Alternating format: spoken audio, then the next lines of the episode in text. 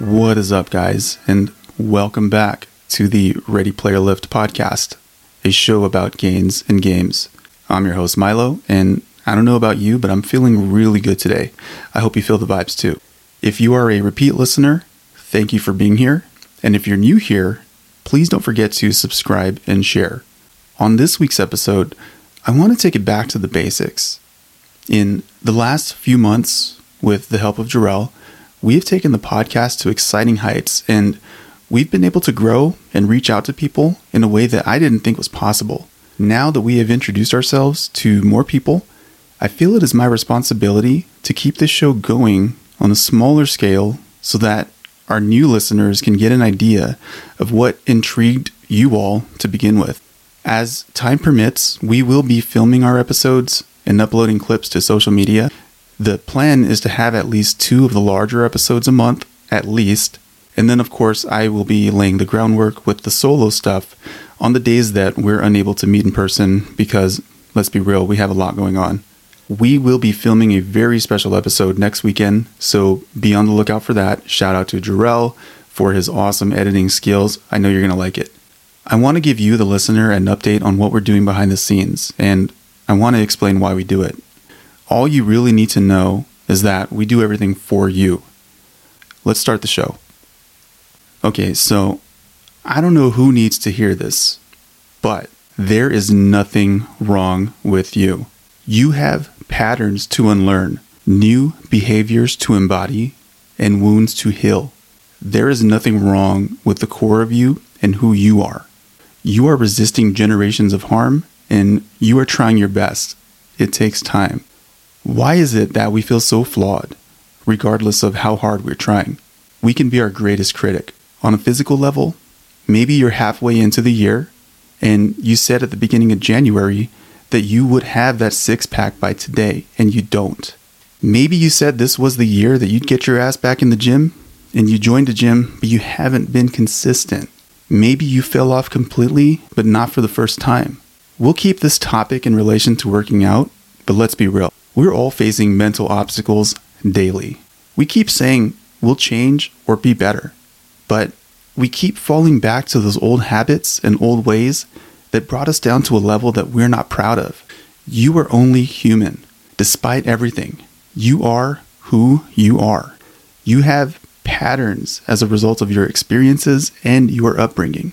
It takes time to break out of those harmful cycles. More time if you don't have anyone to lean on for support and you're left to figure it out for yourself. What I'm trying to say is that you are doing your best. If you're aware of this, it means you care enough to break the cycle. I have fallen into those cycles and bad habits many, many times. At the end of the day, you have to understand that it takes time to change generational behaviors. If you were brought up to eat junk food and not play sports or be active, then it's going to be difficult to break those habits that can have a drastic effect on you as you age. If you're struggling in a relationship because you keep reverting back to old behaviors because of those past experiences, then that can be one of the most difficult things to change. We all want to comfortably say there is nothing wrong with me, but the past and the present speak for themselves, and they speak so loudly that it's sometimes all you can hear. I'll say it again there's nothing wrong with you. I stress it over and over again that it's okay to ask for help. If you need a life coach, then look into one. If it takes hiring a professional coach to help you lose weight, then look into one. There's a wealth of self help books and audiobooks out there that I have personally looked into that have helped me. And lastly, if all else fails, this podcast is trying to connect with you if there's nowhere else to go. I do not know who needed to hear that, but I had to get it out there. Something to think about. Switching gears. Okay, guys, so on a lighter gaming level, there's a lot to look forward to. With E3 on the way, you can bet that all of us in the gaming community are looking forward to the news, the hype, the speculation, all of that fun stuff. And we're going to talk about it. We're going to save the big stuff for the larger episodes when Jarrell and I can get together. But for now, I want to go into what I'm currently playing. I picked up the Mass Effect trilogy for my Series X, and I have to say that I have a whole new appreciation for the size and the scope of what the first game presented. After all these years, I still can't get over the writing of the characters and the world building and the fact that they crammed it into an original game. With the graphical upgrade, I now appreciate the locations more, and I'm noticing details that I completely ignored the first time around. The game is simply awesome. On a gameplay level, I'm still disappointed, but I think most people are. The inventory system has been upgraded slightly, and the combat is basically the same as before. You run, duck, shoot, reload, and gain ground until you progress. You do have biotic abilities, which allow you to throw enemies in what is basically a force push. I find myself just mowing through enemies as fast as possible, just so that I can get back to the story. And the story is why we love Mass Effect so much. I found myself getting excited to meet Garrus again, who is known as one of the best bros in all of gaming. When I met Tali again, I remembered how I was forced to make a horrible decision involving her back when I played Mass Effect 3. I won't spoil it. I vowed to myself that I wouldn't do it again. Same thing with Wrex, the badass Krogan that, in my stupidity the first time, also had a really bad experience with. The fact that I want to do right by these characters this time around speaks to the writing by the creators who had the ability to make us care about imaginary squad mates.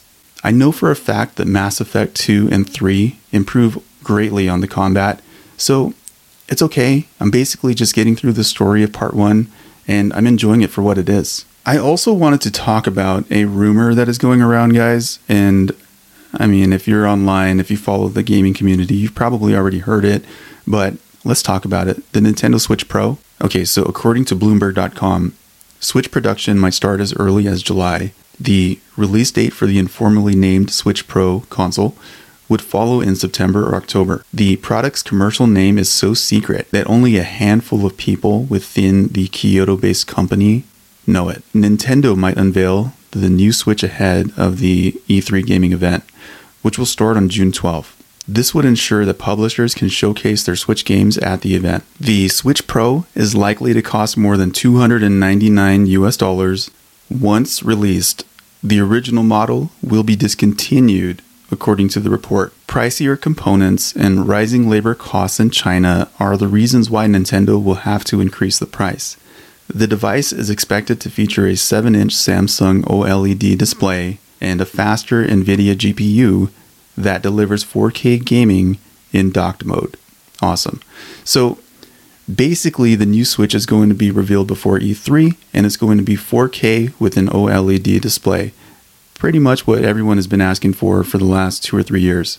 Pretty exciting stuff.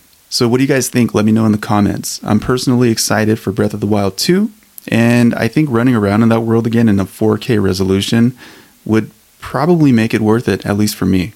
All right, guys, so that's it for this episode. I know it was fast, but like I said, I wanted to touch base with everyone. Before I close out, I do have a, an announcement to make. I promise it's not spam, but we're so excited I have to get it out here. We have an official storefront thanks to teepublic.com. At the time of this episode, our basic tees are only $13 plus shipping. Time is running out. We really appreciate your support.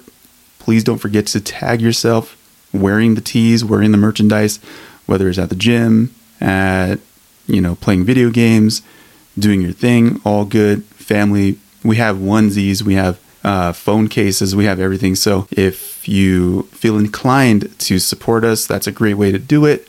You can also head over to our tip jar.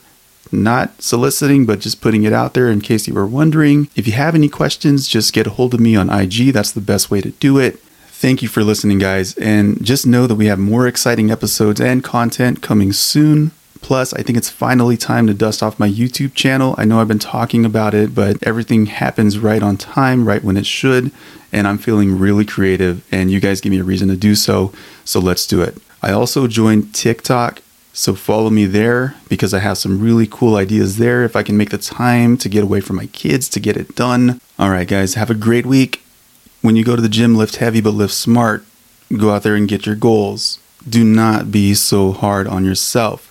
We are all trying to make it, all right? All of us. Thanks for coming back. We really appreciate the support. If there's any feedback, if there's anything we can do, if there's anything we can change, please let us know. Don't forget, we really depend on reviews. So at the end of this episode, if your podcast streaming client allows you to review us, please do so. We cannot thank you enough. I really appreciate it. Thank you.